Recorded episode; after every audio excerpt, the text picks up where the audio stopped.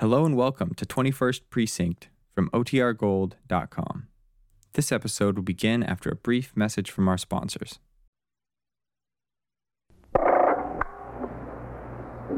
Twenty-first Precinct. It's just lines on the map of the city of New York. Most of the 173,000 people wedged into the nine-tenths of a square mile between Fifth Avenue and the East River wouldn't know if you asked them that they lived or worked in the 21st. Whether they know it or not, the security of their homes, their persons, and their property is the job of the men of the 21st Precinct. The 21st. 160 patrolmen, 11 sergeants, and four lieutenants, of whom I'm the boss. My name is Cronin, Vincent P. Cronin. I'm captain in command of the 21st Precinct. I was doing day duty, 8 a.m. to 6 p.m. Tours of duty vary like the weather. Some are quiet, others are stormy. This tour was a stormy one. When I came on the job at 7.30 a.m., a three-alarm fire in an old brewery near the East River had just been brought under control. Two city firemen had been overcome and taken to Metropolitan Hospital. At 8.16 a.m., a bus and a taxi cab collided on 2nd Avenue. The driver of the cab and his two passengers were injured. Shortly after 9 o'clock, there was a call that a paint store on Lexington Avenue had been burglarized during the night. I was still at the scene of the accident when Patrolman Farrell, my operator, rang into TS from a call box and informed me of the burglary. We made the run to Lexington Avenue. The men from Sector 4 and Sergeant Tierney were already on the job. Farrell parked between their cars in front of the paint store. All right, let's go. Hello, Captain. What do we got, Ross? A safe job. John? They hauled it away. They just rolled it out the front door, carried it away. All right. Uh, don't touch the door, Captain. That's the way they got in and out. Okay. Sergeant Jenny says the detectives might want to try it for fingerprints. All right, stay on the job here. Keep the sidewalk clear. sir. Uh, what time do you usually open the store, Mr. Restolis? Same time, 9 o'clock. 9 o'clock every day. Hello, Sergeant. Captain. Mr. Restolis, this is Captain Cronin. How do you do? Uh, some mess to come to work to. Some mess, huh? Mr. Restolis is the proprietor, Captain. Mr. Peter Restolis. He opened up this morning and found the place had been burglarized during the night. The whole safe picked up. The whole safe. You'd think the safe would be safe. The whole thing. Did you notify the detective, Sergeant? Yes, sir. I rang in as soon as I saw what it was. And Sally was catching. He notified the safe and law squad, and he's on his way over here himself. Oh, where was this safe, Mr. Stoll? Uh, right back there, Captain. Right back there, in plain view, with a light on it. I always make it a practice to leave a light on it. Right, right here, in between brushes and wallpaper. Oh, what kind of a safe was it, Mr. Stoller? A black one. I mean, do you know the name of the manufacturer and the style number? Oh, well, to tell you the truth, no. Now, when did you buy it? Well, let's see. I had it when I removed to this location. I had it about a year then. I've been here nine years, so I got the safe about ten. It's important the detectives have a description of the safe. Don't you have the manufacturer's name, the model number written down someplace? Well, oh, yes, tell you the truth, I think I do. I think I got the original invoice from when I bought it. Well, good. That's all we need. Where is the invoice? In the safe. That figures. How was the entry made, Sergeant? Street door was Jimmy's. Neat job, Captain. They got a bar in between the door and the frame and just snapped off the latch. Yeah. And when I walked up to the door, I could see something was screwy. I touched it and it opened. The lock was broken off. Listen, I got my insurance policies in the safe, too. How does that make me stand on the insurance? More, you don't need your policies. Just get in touch with your broker. You have any cash in the safe? Oh, yeah, sure. That's why I keep the safe, principally. How much? Oh, six, seven hundred dollars. Your receipts from yesterday? Well, most of it, four or four fifty is the receipts yesterday. The rest is extra cash. I just keep it on. Huh? Why? Well, tell you the truth, Captain, it's a couple of hundred dollars I had I didn't want my wife to know about. You know, mad money. Uh-huh. She knows everything I'm doing and how much I got in the bank to the last nickel. You see, I'm the president, and she's the secretary treasurer of this little corporation we got, Restola Sainson Corporation, and she takes her job serious. I, I figure I'm entitled to a couple of hundred dollars she don't know about. is it, six or seven hundred dollars? Well, between, I don't know. I'd have to figure the register and so forth. What else did you have in there, Mr. Stone? Oh, a couple of dollars in stamps. Oh. Oh, for crying out loud, my war bonds. My war bonds was in there. you won't lose anything there. You have a record of the serial numbers, don't you? Yeah, also in the safe. Hmm, You sure had a lot of faith in that safe, Mr. Stoller. Well, who'd have thought, you know?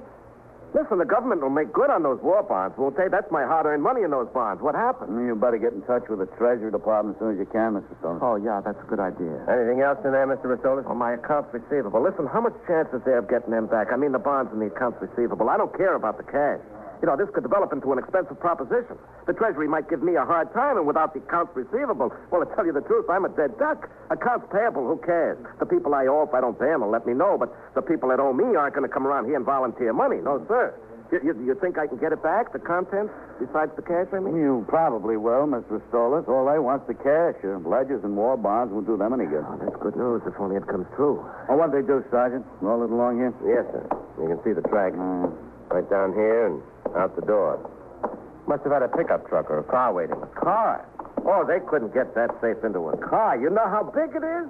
Well, it comes up to here, um, up, up to here. There must have been nine guys to move it. Look, I haven't had it out of that corner for two years. It was so heavy. Look, look at the dust back there. You were all alone in the store, Mr. Stolas? No, that's right, all alone, except on Saturdays. My wife comes down to give me a hand and work on a book. She's got a job down on Wall Street. On Saturdays, she comes to help me out. You've Hmm, always been alone in the store? Well, yeah, for the last three or four years, I used to have help, but it got more than the traffic could bear. I couldn't keep them, and I always had their problems, plus my own. I figured it didn't pay. Twelve guys there must have been to roll that safe out of here. Believe me, it was this big. It was this big and heavy. too. Now, who could that be on the phone? It's a fine time. you to better call. answer, Mr. It's Stolas. a fine time for business as usual. Some deal, huh, Captain? Yeah, some deal. Had to roll the safe out, cross the sidewalk, up onto a truck. Where was the patrolman on post? Beats me, Captain. What time do you think they broke in, Sergeant? He closes the store at 6 o'clock. He didn't open up until 9 this morning.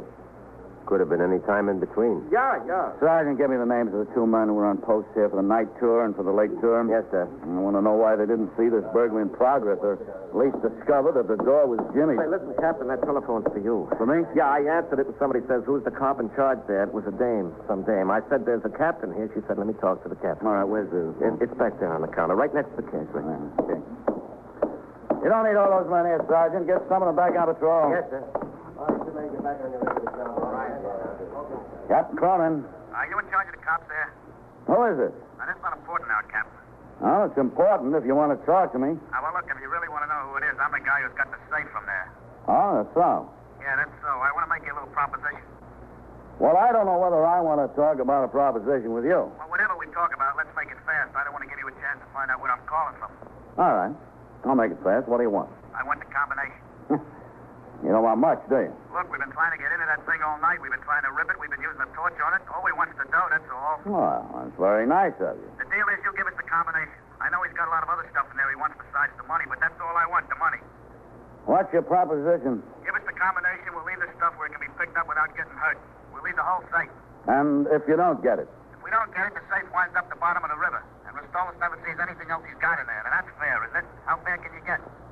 All right, hold the phone a minute. Now, talk it over with Mr. No, no, Restall. I don't hold any phone. I'll call you back. Captain who? Captain Cronin, 21st Precinct. All right, I'll call you back there. Hello? Hello? What's the trouble, Captain? Well, that was the burglar. The burglar? Did you say it was the burglar on the phone? Well, that's who he said it was. What does he want? A combination to the safe. The what? Who does he think he is? He can't get it open. He said if he gets the combination, you'll recover everything else in the safe except the money. All he wants is the money. If he doesn't get it, he says the whole thing goes to the bottom of the river. You mean I could get my accounts receivable and my war bonds back? That's what he said. Well, who cares about the money? I'm covered by insurance for that. I'll go along with him. I'm inclined to do that. Well, I don't know whether I will, Mr. Restola. Now, look, whose stuff is it? I've got a lot to lose. We'll talk it over with the detectives. They'll be here soon. See what they want to do about Well, I know what I want to do about it. I've been there a long time in this job, Captain. I never heard of anything like this before. it. Oh, you learn something new every day, Sergeant. Every day in the year.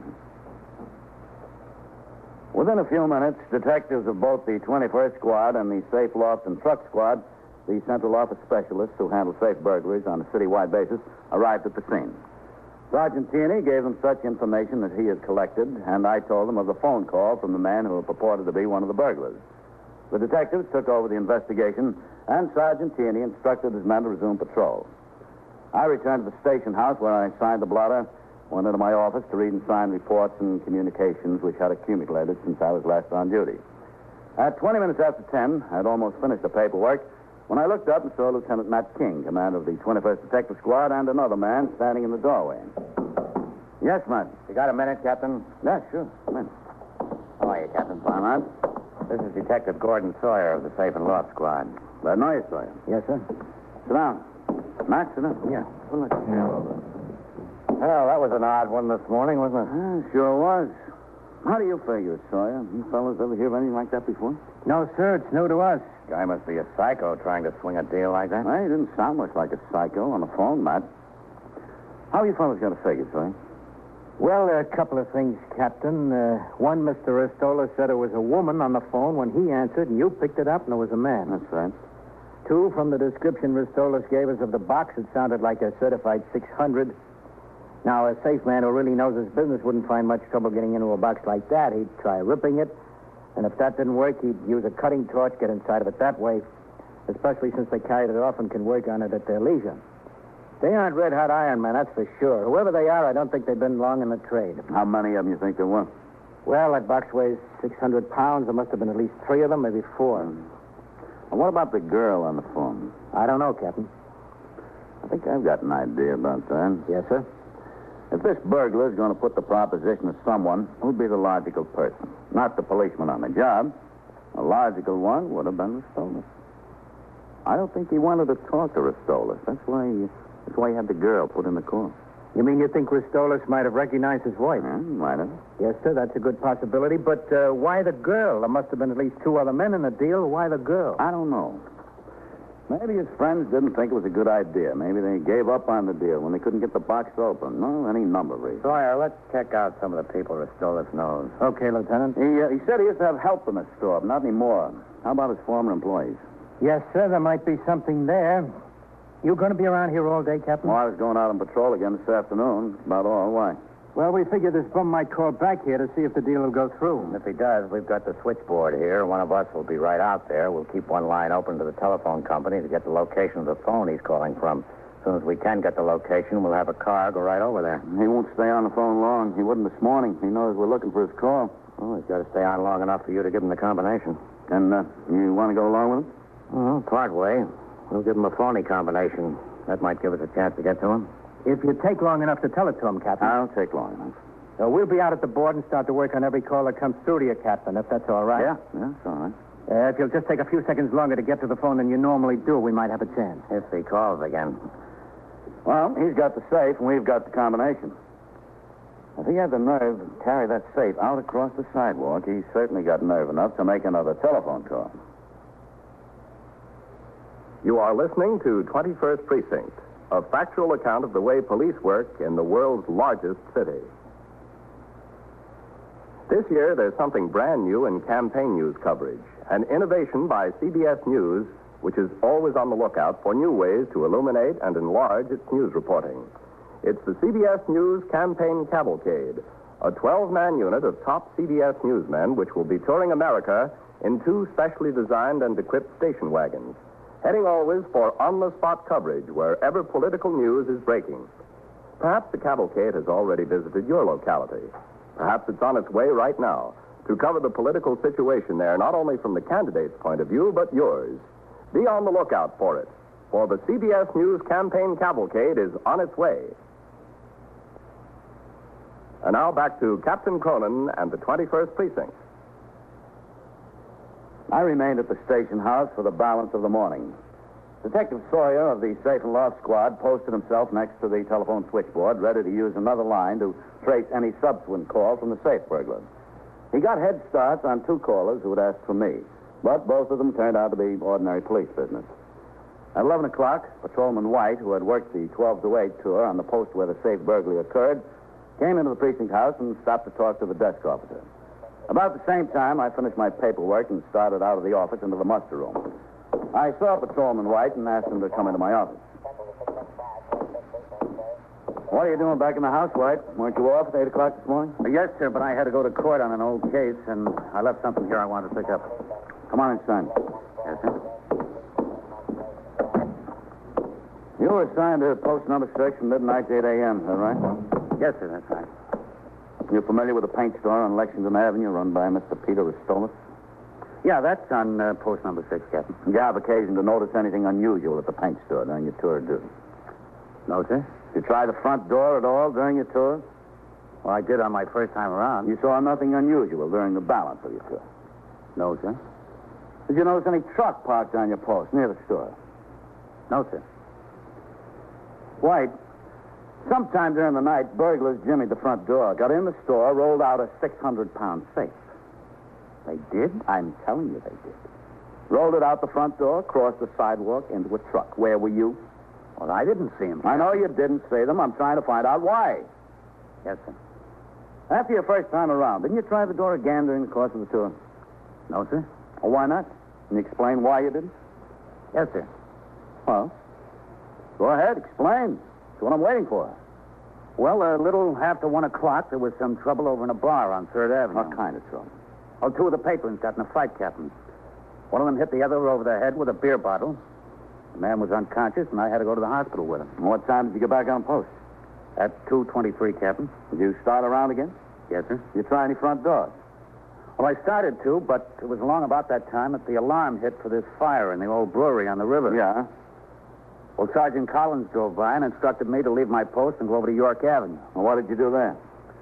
Well, the firemen had lines strung across York Avenue. There are about 30 pieces of apparatus there. I was instructed to reroute traffic off York Avenue and onto First and Second And Hmm, how long did you stay there? until I was relieved. What time was that? 20 minutes after 8 o'clock this morning. I came into the station house, changed into my civilian clothes, and I went down to court. That's where I was until I got back here. Okay, White. Go on home. Yes, sir. Thank you, Captain. Bye, Captain. Oh, uh, leave the door open. 21st Precinct, Captain Cronin. This is Sawyer, Captain. There's a call coming through for you. I think it's our boy. All right. If you'll hang up and let it ring three or four times. Okay.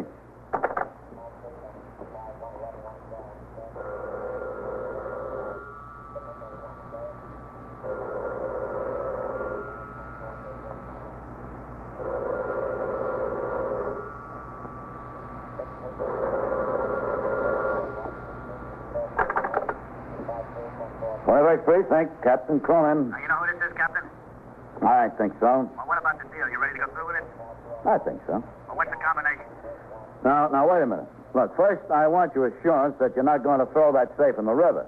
The man wants his property back. You get it back. Well, I just want to make Listen, sure I that know what you're not you're going trying to do. You're trying to stall for time. I'm not going to stay on this line long enough for you to trace the call. Believe me, I'm not. Now, what's the combination? All right, uh, just a second now. Let me find it, huh? Take more than a second. I'm telling you. Don't take more than a second. All right, all right, I'm getting it. What is it? Just a I'm second. telling you. All right, hold it. Yeah, here, here it is. What? Uh, let's see. Uh, two full turns to the right That's two full turns to the right. Write that down. honey. and stop at 71. Stop at 71. Mm-hmm. Now, uh, back left past 71, uh, stop at 6. Back left past 71. Stop at 6. Six, six. Yeah, then what? Now, look, uh, look you're going to keep your promise, aren't you? I'll keep my promise if you'll keep yours. What's the rest of the combination? I haven't got all day here. I know what you're trying to do. All right. And uh, right, right to 98. Is that it? Yeah, that's it. Okay, goodbye.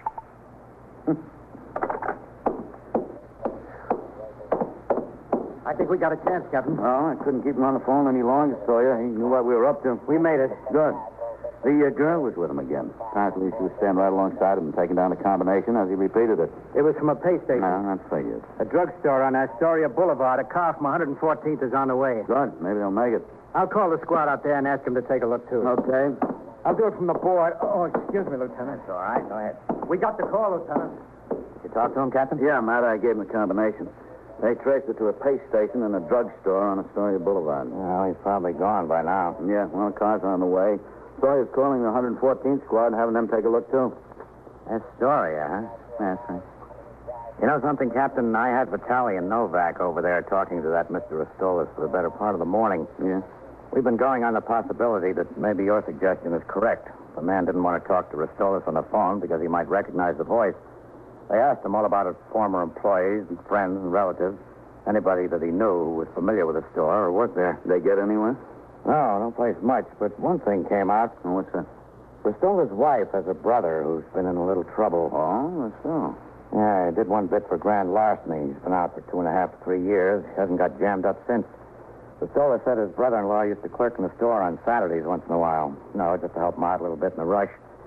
He said he wasn't much account as a clerk, though. He didn't know varnish from enamel. Said he hasn't seen his brother-in-law in about seven or eight months. Doesn't think his wife has either. Well, it's, it's nothing in itself. Rostolis would know his brother-in-law's voice over the telephone. Yeah. And his brother-in-law might think that Rostolis is a pretty good mark. Well, it's a possibility, Matt, but I still don't have much. Hmm. Do you know where he lives? The brother-in-law? That story? Yeah. Astoria.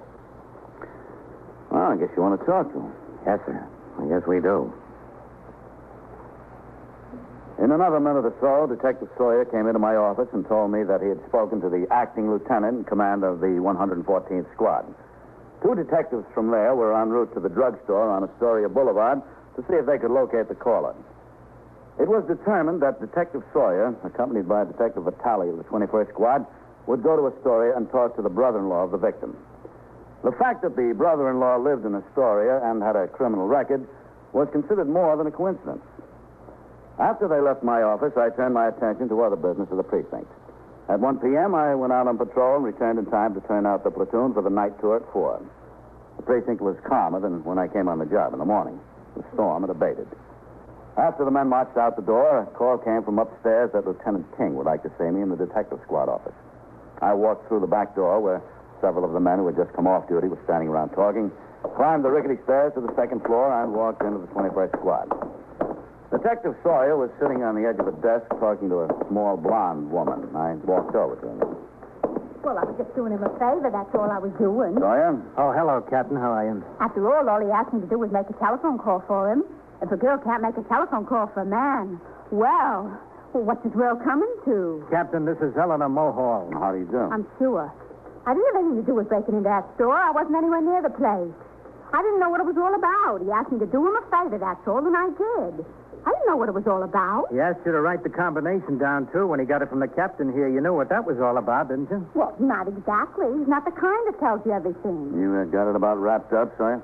Yes, uh, pretty much. Vitelli and I went to this house in Astoria. We found the brother-in-law out there and uh, her. I told you I was just visiting. That's all I was doing. I was just visiting. We took a look in the garage, and what do you think was there?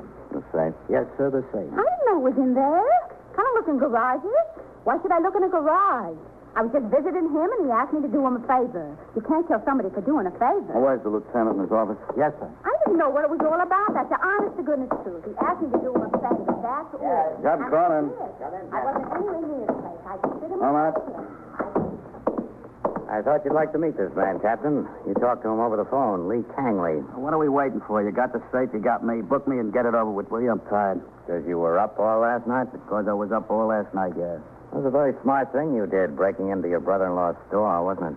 Oh, that was smart enough. The stupid thing was leaving a safe in my garage. I should have found someplace else. You find out who was with him on the deal last night, man? Yes, sir. He told us. Still, I told you. I told you everything. Why should I keep anything back? They walked out on me. You think I want to be in and them out? Not me, brother. I weak and easy.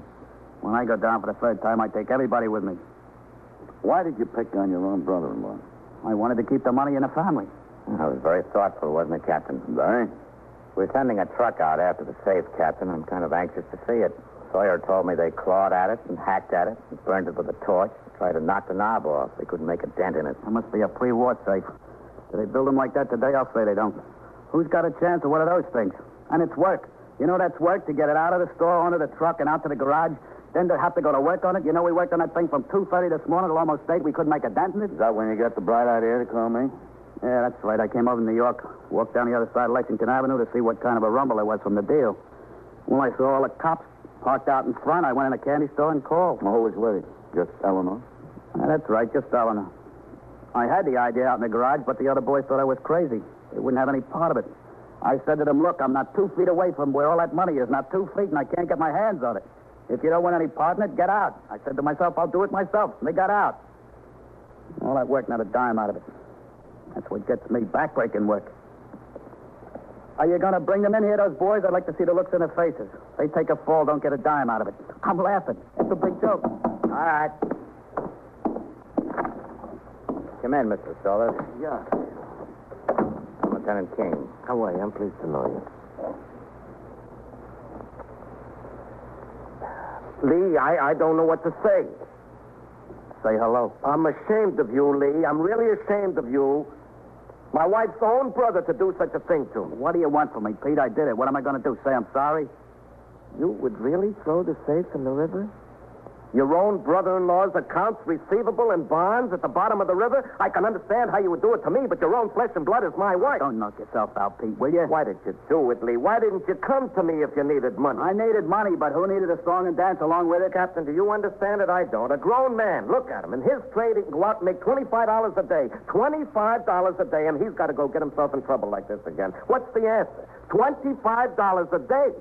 The answer, Mr. Restola, uh, seems to be that he prefers night work.